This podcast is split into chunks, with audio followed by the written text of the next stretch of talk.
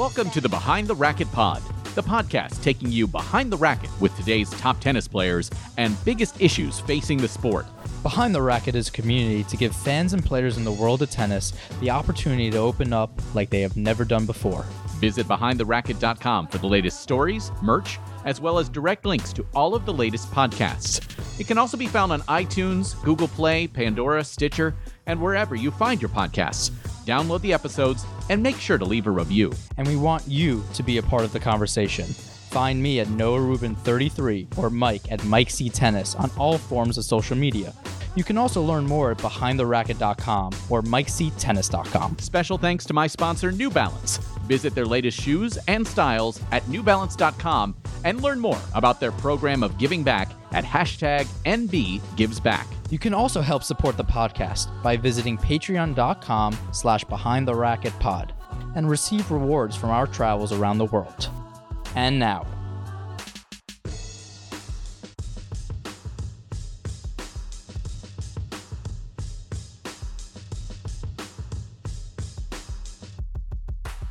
Brian Koppelman, welcome to Behind the Racquet podcast. How are you today?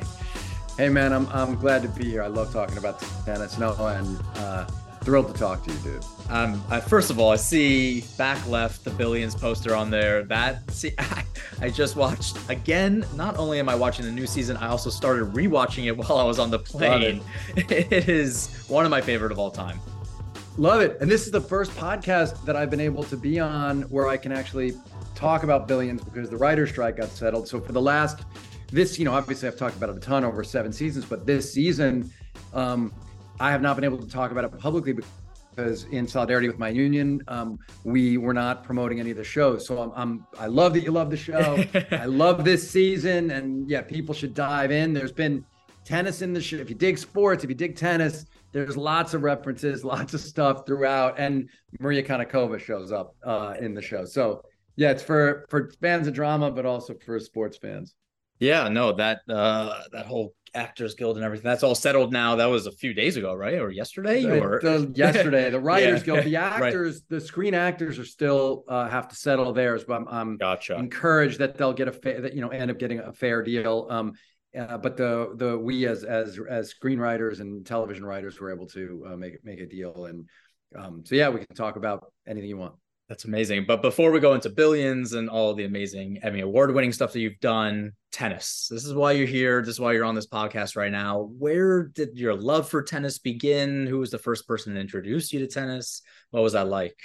Yeah, yeah, I have been playing tennis my entire life. Uh, you know, I I can find there are pictures um of me trying to like get in a good sort of like serve return ready position from when I'm like four or five years old, I think. And um, from the first time I ever, my dad took it up late in life. He was a good athlete, but he didn't play tennis. He grew up playing tennis. He grew up playing much, you know, sports that were easier to, to play, uh, easier to get access to, easier to afford, all that stuff. Uh, and um, and I think he and, and uh, felt like tennis would make sense for me in certain ways. Uh, I always my my the big thing that um, uh, you know, all of us are kind of imperfect uh, athletic specimens.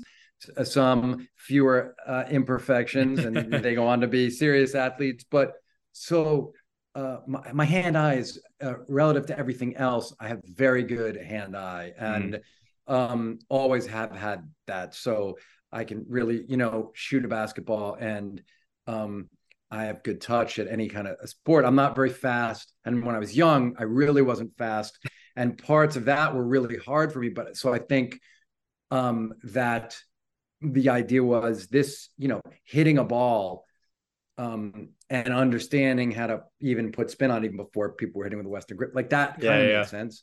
And I loved it. I, you know, I wasn't somebody who was great at it early, but right from the beginning, I could hit the ball and rally. And that's like, you know, you get that little bit of encouragement when you're young at a sport, which was like right from the beginning, I would be sorted into the not I was never anywhere the best player, but I would always get sorted into the top group. Right, you know what I mean? Um, because I could play, I could just it you had the athleticism for it. You just, were in it. That my particular skill set skill set just worked to you know be able to kind of hit a tennis ball uh, and I but I loved it too. I loved um, I loved everything about the way I couldn't have articulated it this way, right, as a kid.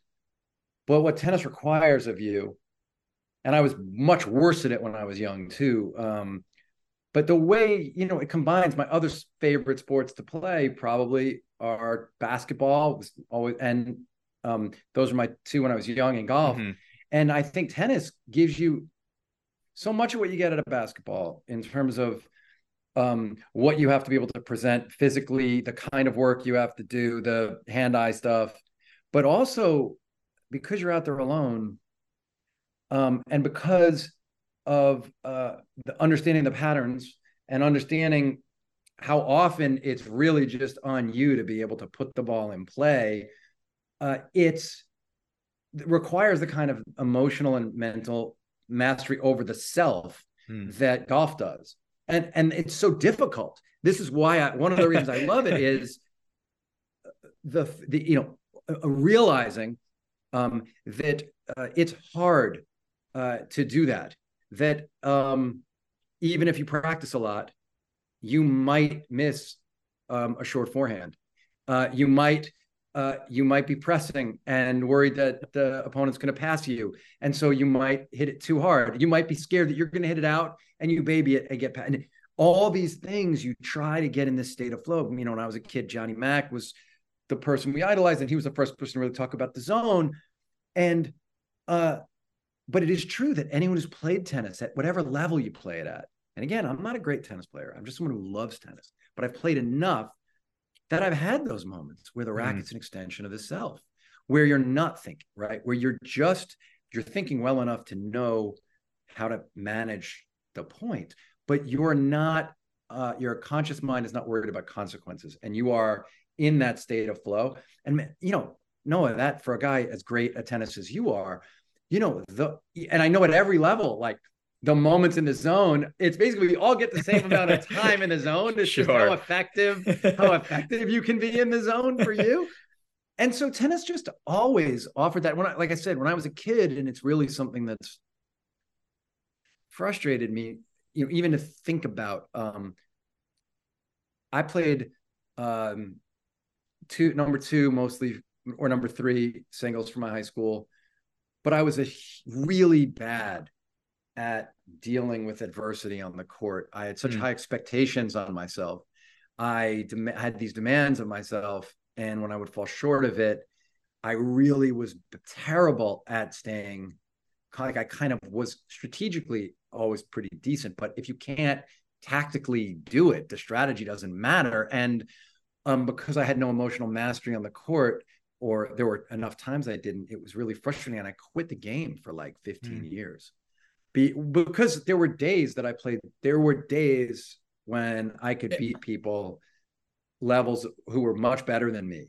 The consistency meant I just couldn't do it mentally, and it it made me go like, yeah, there's other things to do. When I picked the game back up in a serious way, that stuff was gone, and the expectations were gone. And now it's just a, even now when I'm nervous, or uh, it's hard to feel like I'm swinging free. I'm not angry with myself. I'm learning. I'm curious. I'm engaged in that process. I'm trying to solve it. And I don't even get, I don't want to throw a racket. I don't, I have none of those. Like that stuff somehow got left behind. And so it's the it's a just an incredibly joyful thing. Really hard and disappointing. I'm not saying I'm not a super. I'm not it's not I don't affecting your life as much. Yeah, I, yeah, I, I can. Yeah. I don't. I, I can still get mad at myself afterwards. But I'm saying it's it it's become like the reapproach to the game now is um I just always want to be out there, you know, playing. So what I mean, we'll we'll talk about Jimmy Connors in a second, but what brought you back to tennis during that hiatus? I mean, what was that initial bring? Like I would moment? say I didn't yeah. So I would say like I truly really hardly ever played from like in college I played basketball every day and then mm-hmm. okay, you know, I played a few times a year, but I didn't play. And then I would say like from post college I bet I played twice a year for 15 years, you know, and wow. I got into my mid, maybe like mid to late 30s. Are you had, watching tennis at this time at all? Yeah, I never stopped watching tennis. Okay, so, so you're still a fan of the sport. That, oh, okay, okay. I could have, there's never been a time that I couldn't like really talk about many, many players in the top 50 and Yeah. that I wasn't,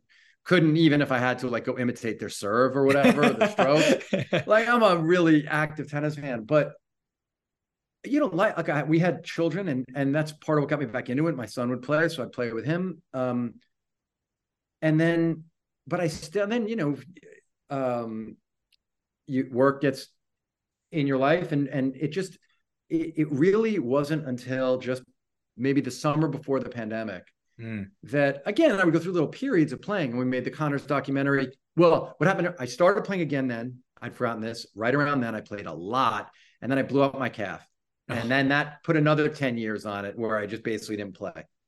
And then pandemic, um, I realized this is something I can do. There were friends who had a friend of mine had a court, and then I, another.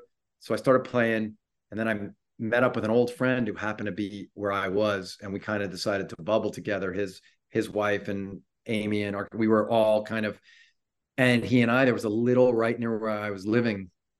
There was a a single bubble, and I would go with my friend, and I would go with Sam, my son, and we would just play. And I ended up playing like five days a week, Mm. and That, That family like the- environment, and yes, yes, to bring that. and then back. there was a pro. I'm going to shout him out if he's this guy named Yeah, Steve yeah. Guernsey, who's Steve Guernsey, who's upstate New York in uh, like kind of Rhinebeck, Poughkeepsie, and north of there, Germantown. He's a great player and an incredible teacher. Um, and it was the most fun thing, though. He, so this is now three years ago, three and a half years ago, and he rebuilt my forehand. He was like, "You're up here. If you want to do this, like." I can really show you the modern forehand, and it'll take four, five, six months. But at the end of this, uh, you will have the windshield. You will have the modern forehand, and and if you really work at it, and it's going to suck for you, and you're going to miss a lot of balls, but you're going to have a weapon that like nobody 57 year old who wasn't is not a 5 will have. And I was like, I'm I'm so in because it was so great to have a project like that. There was a process for you, oh, yes, which is And right aligned with I everything you do. two, three times a week, I could show up and really. And then when I would play with Josh, my friend, or my son Sam, I was working on the forehand. And I will tell you, dude, it like, you know, it's amazing how breaking that stroke down and focusing on that and then rebuilding it and working and working and working on that gave me such mental freedom, uh, Mm. clarity, right? You're that kind of focus, like everything else kind of goes away. All the stress of the thing. so zen, hour. yes, incredible. It's completely Uh, zen at that point. And then the result is that my forehand now at 57 is just better than it's ever been. It's I really can crack that thing. And um it's super fun to have like a little weapon that I didn't know I had at this age. So you've gone through these like ebbs and flows of tennis, but you know, going back to the Jimmy Connors, you know, this is what they want. How what was the motivation behind that for sharing that story? How did that come across your desk? Kind of go through that process a little bit. I'd love to. So part of my tennis obsession as a kid was that I worked at the US Open for three years when I was Mm. 16, 7, 17, and 18. What are we doing there? And I was an incredible, incredible gig. Um, I was uh this was the deal back then, and there was like very little security. So you Mm. could just get out onto the courts. You could bring your rackets. Like we I hit on all the courts, you know, um, because you got the little badge that got you in. So I sold clothes at the Ellesse booth, but the deal was they would pay you, I don't remember the exact numbers, but let's say they paid you 10 bucks an hour Mhm. they would give you tw- they would give you 20 bucks an hour in a let's say year so you could get Mm. twice as much and then you'd set you were set up for the year for your tennis Fully in a Ellesse gear. You look like a pro. yeah well of course yeah, yeah, yeah of course and then also they would throw you stuff because you're there every day Right, you're right, setting right. up and you're closing and you're there from before the place opens till it closes 15 down. hours. Yeah. And you get to know everybody. You also get to know the security guards. You get to know play like so sneak into the players lounge and have it was just an incredible thing to be 15 16, it was 15 16 17 and it was just an incredible thing to be at in that environment at that place. So i had this love for the open right? And for the everybody and the culture of that place. And i never stopped going. I would go every year. For a long time after that i knew so many people then. Of course i, I didn't anymore. Um, but uh, when bill simmons uh, was talking to David Levine, my creative partner, and Mhm. and me about 30 for 30s. I remember Levine and I were texting with Bill. We were on an airplane flying somewhere, and and um, Bill was like, "What would you guys want to do for season two? If you want, you know, I'd love to have you do, do something." And I just looked at Levine, and immediately we were just like, "Yeah, Connors and you know, Connors in 91, the comeback. And Bill immediately said, Yep, go see these guys at ESPN next week when you're back in New York and let's make this happen. And then we were off and running. And um, by then, you know, because of what I did for living, I had some pretty deep contacts and um, friends and some friends of mine, Chris Fowler and, and Mike Lupica, both reached out to Jimmy and, and told Jimmy that I was a legit, Dave and I were both like really legit tennis people, that we were, would treat him fairly. Sp- spoke to Jimmy a bunch and he agreed to do it. And it was really an incredible time to get to um, be around my, you know, these heroes from my childhood and ask them questions. And, you know, uh, I loved Cricker. Krickstein, if you're my age and you were a Jewish kid on Long Island, like somehow Bloomfield Hills, where he was in Detroit, was basically like the Midwest version of Long Island. And Krickstein was really important to you. And uh, so getting to do that was an amazing experience. Yeah, and for you, do you remember watching that live? You know, the comeback of Connors after his hiatus. Every what was ma- that I kind mean, of no, emotion? yeah, ev- to kind of every single-. Every match. I mean, Every match. remembered every match. I didn't. I didn't remember. I didn't watch the Haarhuis match when it happened. The, um, like I had forgotten about the overheads. I had forgotten about that match. But other than that, I knew everything that happened in every match. Um, somehow, like I was in law school then at night, and I think the however it happened that I missed that one match. But I, in, I mean, I remember every beat of the Patrick match, and I remembered every beat of the Cricker match. Um, I knew all the stuff that happened. I didn't know all the interpersonal drama. I didn't know, for instance, that Johnny Mac, the as soon as Jimmy broke a second time, Johnny Mac went to sleep and knew his little brother was going to lose. I had no idea that, and um, and I was pretty friendly with Patrick. Um, okay. Before, so, but we had never talked about it. It's not the kind of thing you bring up. But when there was the camera and the mic, I could I could br- bring it You up. bring it up. He would talk to me. Yeah. No, that's amazing. And uh no, I mean it just to you know, for you as your tennis love has developed in so many different things as the years went on, how have you tried to incorporate that into kind of some of the projects that you've done? Obviously, you have Kornikova and Billions, and you have a few other pieces, and then also, I mean, poker's been such a huge party of Rounders, which is an amazing movie, and you know, how has yeah. that competitive spirit in you kind of led to some of these films and series that you've worked on? like you know i don't know if i can draw a straight line other than to say like one thing that absolutely appeals and has always appealed to us about david and me about tennis is you know these people who are out there with everyone looking at just them and they have to find a way to access the best part of themselves the truest part of themselves the gunslinger part of themselves to perform and succeed against sometimes really long odds is you know pretty similar to what a poker player has to do. Uh, and I've, and you know pretty similar to what someone who's a united states attorney has to do or a um, uh, someone who runs a hedge fund and has to make these giant decisions people who put it all on the line people who have an unrealistic dream but then work toward that unrealistic dream with an incredible amount of rigor and perseverance and discipline and focus and so those things I think are across the work. And look, Dave and I are both sports fans. Dave's really great at Brazilian Jiu-Jitsu and he's done all sorts of things like that. And, you know, I've played sports my whole life. And so I think there is something, you know, and I still at this age hate playing doubles. Um, and I I love playing basketball on a team, uh, and I love playing baseball on a team, but um I want to play singles when I play tennis. I want to be out there and know that what if I want to try to hit a kick serve hard uh, at um, at out in a big game, that I'm not fucking you. anyone else. I'm not fucking anyone else over if I miss it long. You know, if I go really try to hit it hard, and um, I want to get the glory as well, though. You get the glory as well.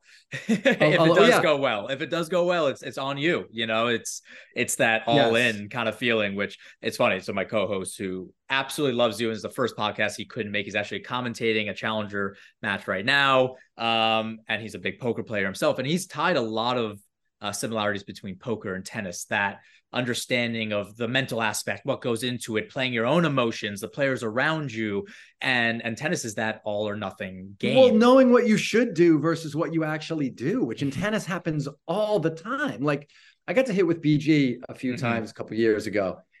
And um you know the way it's so clear like when you talk to him um he'll say you know uh like take that example he'll say, you know, 30 40 is not really the moment to crack a second serve. You hit a big spin. He's like, you do that scoreboard math but you know, you're in the heat of the battle and you're amped up and you just missed the first serve by this much and you're gassed and you're adrenalized. And sometimes you don't, you know what you're supposed to do spin it in, come to net behind it, make him hit a shot and pass you, you know, put the pressure on. And but so you have to have to constantly recenter know where you are take a deep breath. Poker's you know i play a lot of poker and that yeah. stuff. Um knowing knowing the move you should make but being able to make that move with the pressure on resisting you learn well you learn yeah but you learn so much about yourself. You know i told you i played in a club tournament a couple weeks ago and um it was amazing how tight i was. And I was because I, I, realized it was because I went in as the favorite in that match, and mm. um, the guy I was playing was in better condition than me, and he had good strokes. But I was it was clear that I was the favorite in the match, and the pressure of that for what? It's a club tournament that nobody cares about in the world, and the guy I, who if I won three matches and got to the finals, the guy I would have played in the finals is top hundred in the over fifties. He was gonna, you know, or the whatever. He was gonna just beat me two and one. Uh, so what was I? What I? But I felt tight, and I felt mm. tight for like a whole set. Where and I I did fine. I won the match, but like feeling that and then finding a way to execute anyway is an amazing. And it gives you it gives you such empathy for the players when something's really on the line. Because there I was at this place I played a million times on a surface. It was clay outdoors on a beautiful morning. And you know, like you play enough. One of the nice things, and I would say to anyone, like one of the nice things when you play a lot and you work on your game is, and it's any, any, any achievement like it's like there is a floor where at different times you don't have it if you, but when you're playing a lot, you know, and that's a great source of comfort. It's like, I can hit, I'm not really going to miss. Like I'm going to hit my forehand. Like that's going to be fine. I'm not going to just tank. But when you're tight, even so, suddenly your forehand that really does land between the service line and the baseline most, most of the time is just landing at the service line because you're tight and you're short arming it just a little. Meaning you're not going to just hit into the net. You're not going to, but you're nervous and you're going to kind of swing, hard, you know, and your body's a little out of sync and the thing's going to land mid court. And that means that guy can come in and put pressure on you. And suddenly you're playing defensively. and this is what's so great about tennis, right? Because you got to go, all right, well, I can be really pissed about that, or I can just now play the point from that spot. And yeah, it's not what I expected the point to be where I'm in control and I'm pushing him back and then I'm moving him. Okay, how do I re, you know, what do I have to do to stay in the point? How do I hit one more shot? How do I think through this question? How do I still noticing and staying really curious about what shots he okay, if I'm nervous, he's nervous even though he's the underdog. Okay, what shots does it seem like he doesn't want to hit? How can I just can I just chip the ball? You know, can I chip the ball to his backhand in a way that he's not comfortable? And that is like when you get to a place of tennis where you have the strokes, again, not on a level, I'm not saying I'm 5 I'm not a 5 player, but where you have the strokes where you could play with anybody. Yeah, yeah. Then it's all these other questions and that's what's so amazing to me about tennis. No you seem so open the way you speak about emotions on and off the court. It's extremely thoughtful but you know you've i've, I've read that you worked with meditation before and oh, we talk yeah. about mental health on this podcast a lot. I mean how has that work uh, affected you on the court as well as in your profession? I mean it's a dramatic difference. Yeah. like meditating i started meditating 15 years ago. And i won't really go yeah if i'm I meditate twice a day. I always meditate once a day. Sometimes I miss the second one, but if I'm if I have anything to do at night, I'm going to make sure I do that meditation in the afternoon. Like when we're done with this podcast, I'm going to go right on the couch over there and meditate before I head home. Uh, I'm in my office. it's just um it breaks the loop, the cycle. We all have this uh we all have a series of loops running in our brains. And yeah, people who play a lot of sports or compete at a high level, as you guys do. Um, sometimes those are empowering thoughts on a loop, but often those the thoughts that are really on a loop are these kind of critical ideas about ourselves or these fears, right? These worries, um, these existential thoughts. And and for me, meditation kind of just is a little reset in the day to just break that cycle and kind of start fresh. People sometimes want to sell uh, other folks on this stuff, and they say like, uh, "It's a it's a hundred percent. You know, you'll be all better. You'll never have." No, that's all bullshit. But for me, if it makes it like 80, 85% better, that's just such a giant win. um, and uh, and if it if you can string some wins together suddenly you're really going and so for, for me like meditation journaling making sure even like i'm i'm injured now i can't play i haven't been able to play for a few weeks. It's driving me crazy but i go get cardio every single day. I do weights four days. Like i just i find a way because i've decided that the for me i'm going to say i've had a good day. Um, because we all don't if you don't define things maybe it's harder to quantify. So for me if i've spent time with the people i love i've journaled meditated and exercised during a day i've had a good day and um, i so i just try to kind of put that stuff in and it's like you know family loved ones exercise meditation journaling okay that's i've won and then if I can eat well on top of it, you know what I mean? Eat right. yeah, that's then, a cherry on top. Yeah, yeah, yeah. yeah. That's a, that's winning a five setter. You know what I mean? Uh, perfect. No, it's it's funny. I mean, I've as you go through a career from juniors to pros and i'm actually getting back on tour myself right now oh that's awesome man yeah so it's been you know getting back to the foundation and making sure that yeah i'm not playing at the moment necessarily in these tournaments but how do i build that foundation and get that routine going is so so crucial for me so getting how do you do that tour. from the so like you know live like um that thing of rebuild, you know, we've all had these moments. Anyone who's tried to chase a, a, career that's got the kind of funnel that the one you're trying to have and have had, and the one I've been lucky enough to have, you know, it's there are real setbacks. There are real moments when it seems like you're not going to get to that place. And the hardest thing I think is when you retrench, when you have to say, okay, this is where I am right now. So, ha- and and now I have to I know what this is going to cost me. It's going to cost me so much. Hmm. How much you talking about? I know it costs a yeah. lot financially, but I'm talking about the yes, other yes, costs, yeah, right? yeah, emotionally. A lot of a big cost emotionally to go. Okay, um, I can. What is that? What is that process like for you right now? So are you going to go play challenge? Like, what are you going to go? yeah, to go play. I mean, initially the process starts with do I want this? You know, you could yes. say you you could say you want it and you can think about it and you, you know, it's easy when you watch the US Open. You're like, yeah, I would like to be there. Well, yeah, obviously you would like to be there, you know, like that's the easy part. Then it gets down to, okay, it's been a long day. Do I go do the three other things that I have to do for my body? Do I, okay, now I'm there. Okay. In my maturity stage that I'm in now, after playing for, you know, let's say six years on tour, tennis has the most variables out of any other sport in the world, nearly out of the top sports in the world. So it's incredibly unstable. So, how do you create stability? How do you create routine when everything else has gone to shit for lack of a better term. You know when you're traveling for 24 hours when you're on the road your body feels awful you're dehydrated you don't have anything.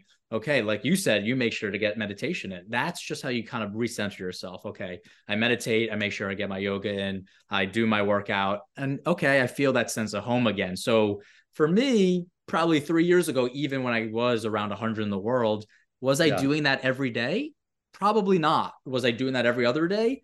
Hopefully. Because you know what? Part of it is though, also it's like I think I've found this that it's very scary to go all in fully.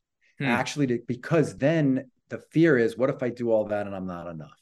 Hmm. But you have to find a way to go all in fully even especially then because you'll know something about yourself and in fact you will be enough whether you become top 20 or not you will have learned a great valuable thing about how resilient you are and how much you're willing to put on the line but it's really hard it's like the salesperson who before the biggest um, uh, opportunity they don't want to prep because the fear, they don't know this, but the fear is if I fucking don't prep and I don't get it, okay, I'm an asshole. But if I prep and I don't get it, I'm a failure. And that failure thing is really scary. Such an not. ego hit. It's funny. I've been working with juniors now, and the word that we use in the tennis world really is depressurization.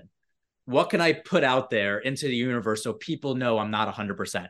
You know, I'm not ready. but you gotta. But the you truth have is, to. Then you'll never get you, to that potential. Did, did seeing you, man? did seeing all those guys do well light a fire for you? Who are your peers? well, it's funny. And... We've we brought this up before. The co-host is Mike Cation, and we talked about this, and people have come up to me because I'm friends with Chris. And, of course you are. No, and, and, you must. And the, no, no, but they're like, "Well, Chris did it, can't you?" And I'm like, "Well." He's six foot nine. I'm five nine. So it's funny when they just kind of relate that. But of course, I mean, seeing people but no, the grown idea, up but, with, yes, hundred But it is. There is something yes. about seeing your peers because you've definitely beaten Chris in your life, right? Hundred percent. Yes. You've taken sets from him. You guys, yes, whatever. You know yes. his game. Like, like, yes, he might be at this moment um playing better than you. And yes, he might have certain tools. Um, that are very, you know, he like there aren't that many people who have that physical thing and are also as smart as he is. Like, right, right. The, he's got 100%. the whole package in a lot of ways, right? So, so, but I imagine, so like I remember the scripts I read where from where I was like, oh, you know what? Maybe I can. I, am not saying I'm that girl, but I think I maybe I can do this. Like because that's a human. I suddenly realized it's not magical people. They're human beings who have maybe um honed a special part of them. Like I so think I for just, me, I it was always an, an overthinking was like, oh, I have to do something miraculous. Where luckily I have some skill that are that's very unique, and, and then it's just about just keep doing it. Just put it out there each and every day, which well, I think I got complacent at a certain time, and that's what I needed the break and coming back to it. But it's realizing. It's funny. I'm sure that being top hundred felt to you at the time like and like, oh fuck, I'm stalled. Then now you're probably like, you know, top hundred's kind of amazing. It was more and, that yeah, I was I was going for a different goal at the time. You know, I think it was different goals and, and and things get blurry. I'm sure you have it in your own profession where, you know, the goals are not the goals you once had and you're kind of doing it for the wrong reasons. Everybody has in their own profession. And then it was like taking a step back. Oh, do I even enjoy this? What am I getting out of this? You know, and then once I did that, I was like, no, that's on that tennis court is where I'm 100% myself you know that's where i find myself you feel like you're working from the place where you're most alive. See if you can do True the thing self. you feel like you're working from the most alive part of yourself in your work you know there obviously is a part of yourself with those you love but i'm saying the most alive part of yourself that can exert itself in a professional context and you can do a thing and be one of the best in the world at it uh it's like that calling and you're still young enough. How old are you? 27 Right. You are in the you're still in the way tennis works now. The prime. You know, yeah. not in my Matt Johnny Mac obviously retires then, but but the way it is now, you have 10 years where you could get to that A plus level of tennis, right? That's super exciting. And um, you have I'm sorry, you have to commentate. You have to commentate. You know that, right? Like this is I, I the mean, way you know, the way you speak so, about tennis is is probably one of the best like non-professional guests that we've had. The passion Thanks. you have for and the way you see it is so unique as well. Thanks. I'm well, you know, when you're a writer and you study this stuff and and yeah. um I love tennis, right? I've made stuff about it. I've I've thought about I've spent hours thinking about it. Also, you know, I've gotten like last year, I've spent a lot of time with Mark Lucero and mm. and hit with Mark a bunch. And so you talk to guys like Mark and BG and oh, Mark did a really scary thing for me. How's this?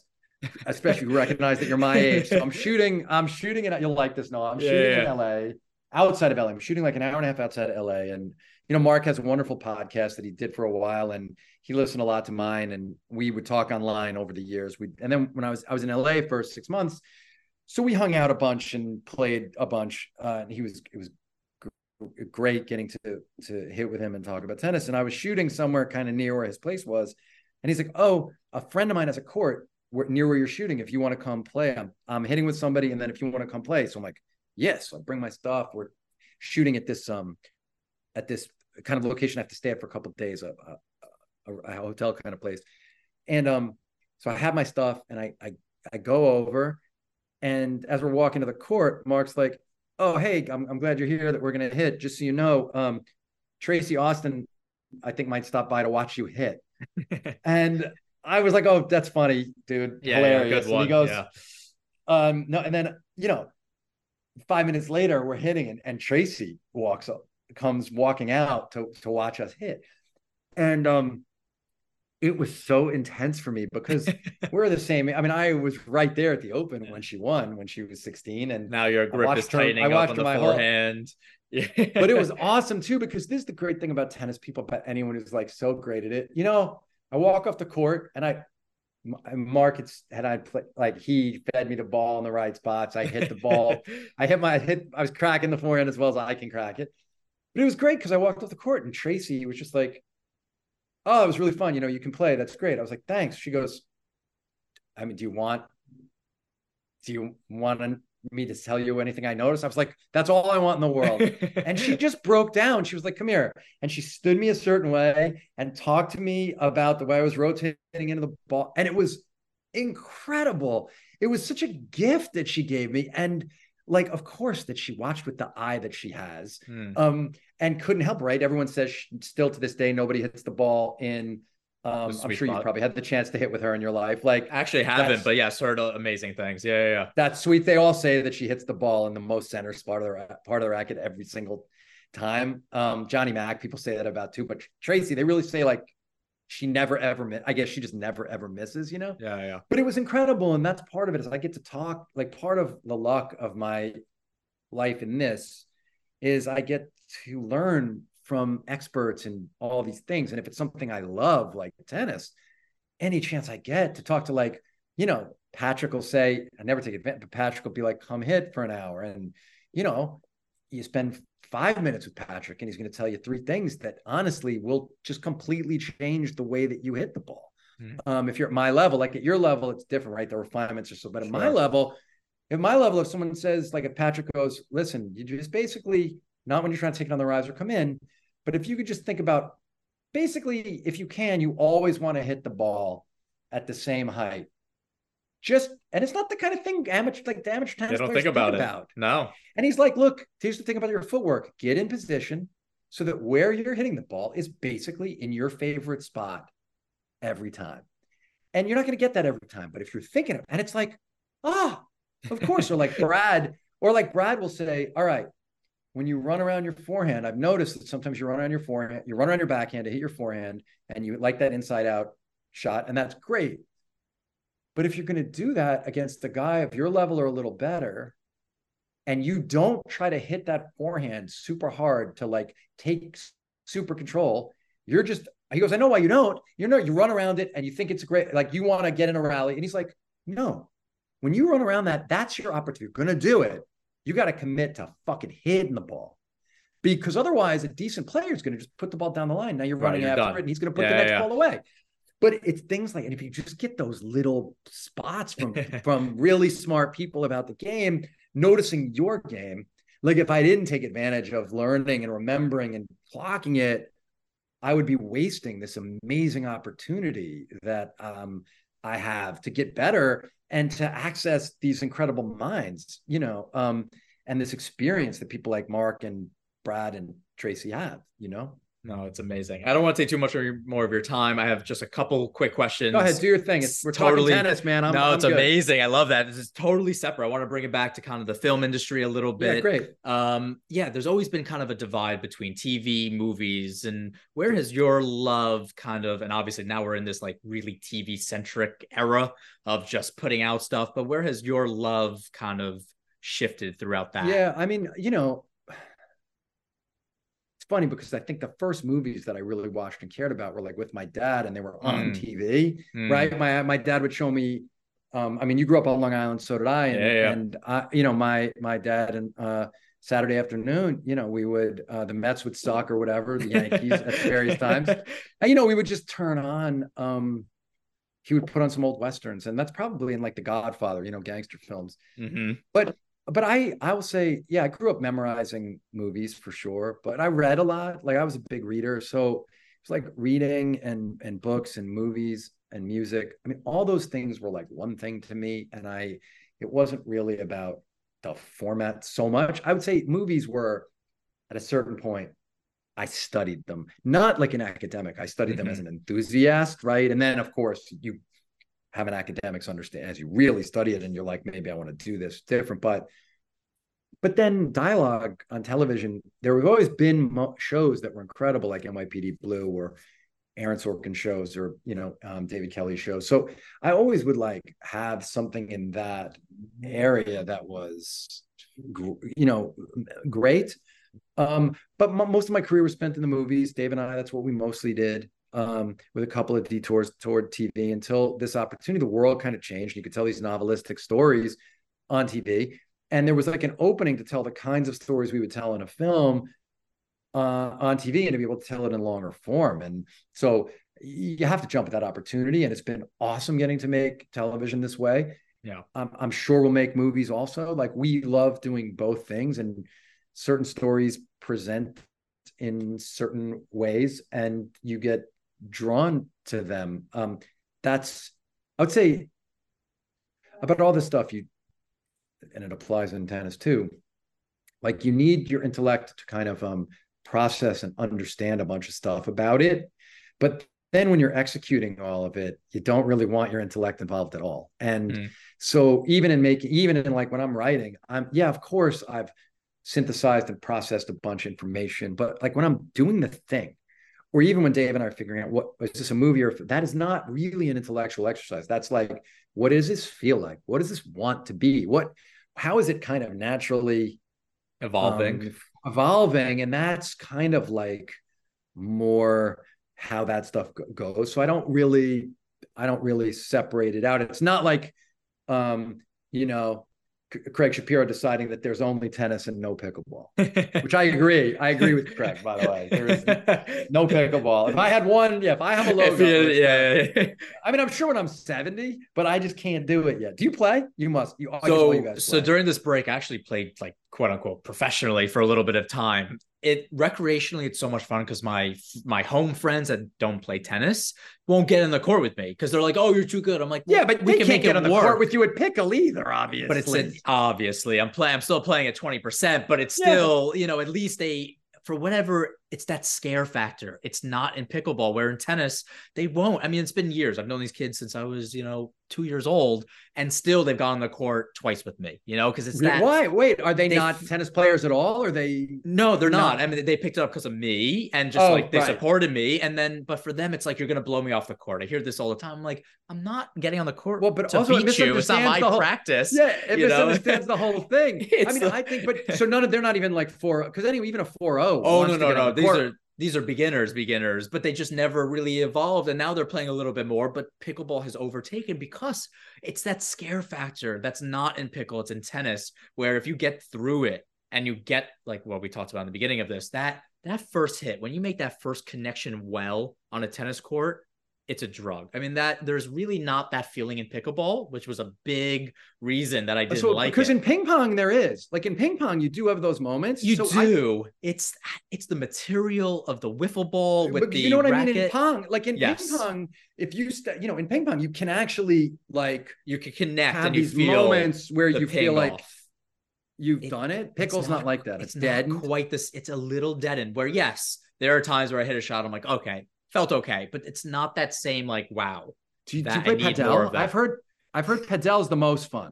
Padel I haven't played it yet. Pretty amazing. I used to play. We went to the federation. We went over to Barcelona before some of the clay court tournaments, and this was we didn't even really know what it was at the time. And we're playing, and we were playing six hours a day of tennis and fitness after that, and would still play Padel. It was, I mean, it's amazing it's a, it's truly amazing. But that's yeah, my friend's son is be, this incredible yeah. padel. This kid, he's your age, Jordan. Okay, Burrell, you ever come across him? He's a great. He was a squash like number one squash player. Oh, okay, yes. He's your age, and now he's a padel fanatic. And in that, and it's amazing. Sammy, my son's played with him and said it's just the greatest thing. It's watching the greatest thing. You have a few squash players that went to pickle, but padel is that's the one. It won't ever be as accessible as pickle. It won't blow up like recreationally because there's a financial interest as well of getting on a court. It's very expensive, but once you're playing it, it's it's something special. It really it's it's a lot of fun.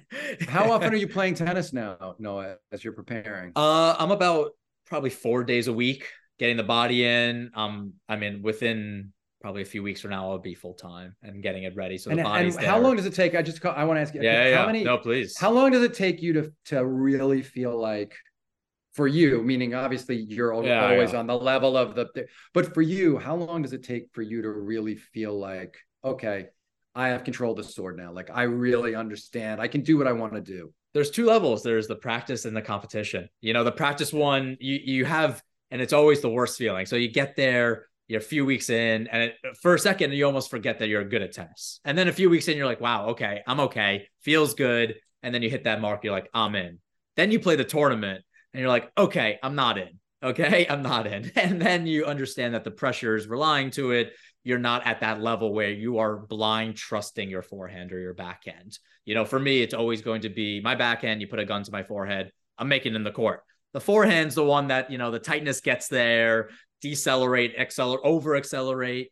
But then I'm probably, I'm probably about a month and a half of real good work in to be like, okay, let's go, let's go compete. So that's to the that's place where you're it. like, I want to hit the overhead. Like, come on, I'm ready. Like, I want The- it. I want it from the back of the court. break point. I'm ready. I'm, going for my shot. Yes. Yes. That's about a month and a half. Yes.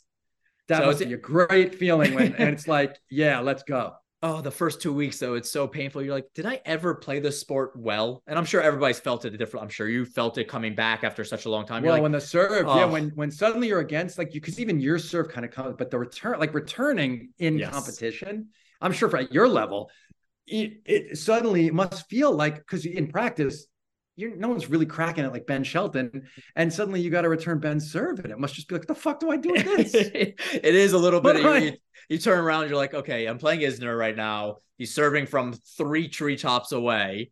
Okay, let's go. Come on. Oh, I've never asked anyone this. So I've never asked anyone this. So they're like, okay, Isner specifically.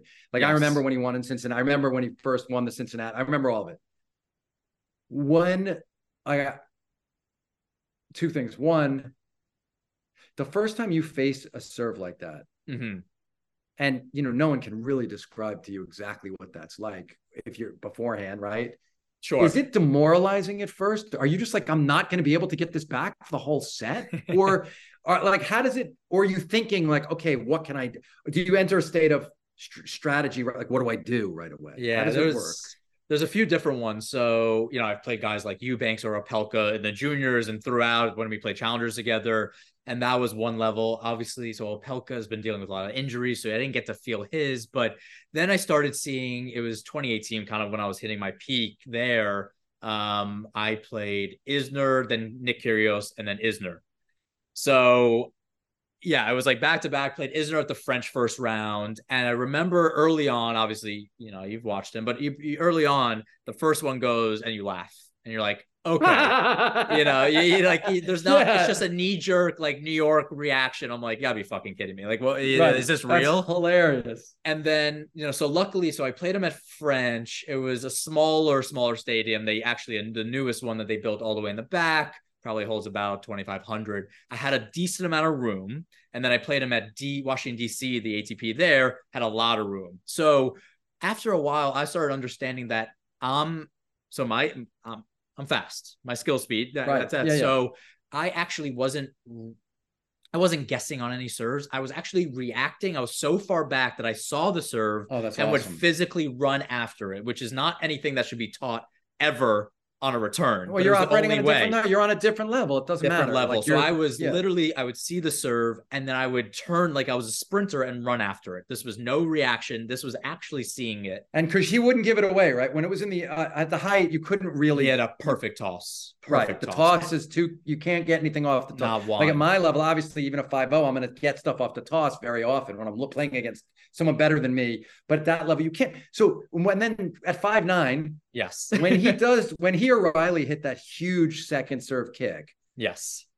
what the? F- are you just always hitting it above your head on the backhand, like above your head? I mean, everything's always above my head, but that's besides the point. I mean, yeah, yeah, it's it's really difficult, and then it's about changing court position. How do I mess with them? How do I switch it up every time? And I had six or seven set points, lost six, six and four to him in French. That's got my amazing, though. redemption, got my redemption in DC where I had the opportunity. So that was on clay, which which for a lot of people they actually wouldn't notice this. It's actually much tougher. The ball bounces even higher Well, on the the, second clay. The serve second is worse on clay. much worse. And his So, second serve is brutal. That he kicks it up above, you know, over. I'm six feet. It would be above. I mean, I am I, in the bleachers, in the stands, trying to get this, literally laughing. Um, but yeah, so again, I was 15, 20 feet behind the baseline. And one of them, luckily enough, I got an ESPN top plays. I'm literally, I am I gotta Gosh, find it. I'll go. Yes, I'll it. send it to you. I, I literally hit this ball. He drop shot, and I'm I'm just running. I'm just running. I am 20 feet behind the baseline, darting to this drop shot. Um, happened to break a shoe that match, but this is what this is what it was. It was just the battle of, you know, he's he's six eleven, and you're, yeah. And, and that's it. It's just it was just every shot. I'm up here. I'm 10 feet, 20 feet behind the baseline. But this is tennis. I mean, this is as much as that's obviously an offensive weapon. I would love to have it. You know, the fact that that could be on the same playing field and it's one on one. And I have a picture of me and him high fiving at different places and other guys and Eubanks, you know, putting his hand in front of my face after, you know, I took him out and he, I saved the match point, but his hand is the size of my face. Like, you know, the fact that this like neutralizes everything, that's my, that's the beauty of tennis. I mean, that's, no, that's. Michael Chang. I mean, that's Michael Chang. That's Harold Solomon. If I can get 100%. one Yes, closer to your, yes, of closer course. to you know you, who you actually are. Like you know, there's um a That's lot beauty of, of that stuff, right? Um, 100%. It's Let me get one more thing. question before you go. Totally. This is just for me. I don't even care for the podcast. On a show like Billions, scripted show like that, Yeah, how much is like improvised? How much do you let the actors kind of take, or is it none at that point? Ze- Zero. Zero. Zero, truly zero. Like, Okay. um, if an actor wants to talk, like we're, we give the scripts. We always, I mean, um, this they would have the scripts uh, at least a week before shooting each episode. Often, most of the time, way more than that. So, if any of the actors had a question about a line or an idea, happy to truly happy to talk about it and make changes. Also, in the morning, every day you go to set the routine like the tennis routine um the routine is you you go to set and the first thing you you do each day is a what's called a blocking rehearsal you Mhm. are everyone goes to their where they might be or with the director and you're kind of walking through where how the scene is going to be shot and during that you're saying the words the actors are saying the words uh, david and i are there um um, along with this woman named Beth Schacter, who's our number two on the show, is amazing. And, and Mhm. we're not there. She can do the job for us uh, instead of us. But you're there and you're listening. And so you might notice, oh, there could be a better tag at the end of this scene, or in this moment, we need something funnier. And you could, like, um, Dan Soder is a great comedian and he plays Mafee on the show. So once in a while, we might say to Dan in that early rehearsal, I might say to Dan, or they might, hey, dude, um, when he if you have something occurs to you to say something funny in that spot, try it here in this rehearsal. Let's see. Gotcha. And then if he does, we'll put that in the script for that day. Like we'll just go to the script supervisor, work, um, give her, hey, add this line in this spot. This is what Mhm. this should be. But I mean, even that maybe four times over the course of seven seasons, and Mm, um, there really isn't. It's not the kind of show because the way David and I write and the rhythm of that is so particular, um, and the way the jokes work and just the whole thing. So it's tightly, tightly scripted, and everybody kind of signs on for. But but I don't want to short shrift it. Like that reason we give the actors the scripts early is because if Paul Giamatti calls, he's like, "Hey, can we talk about this scene? I don't understand X, Y, or Z."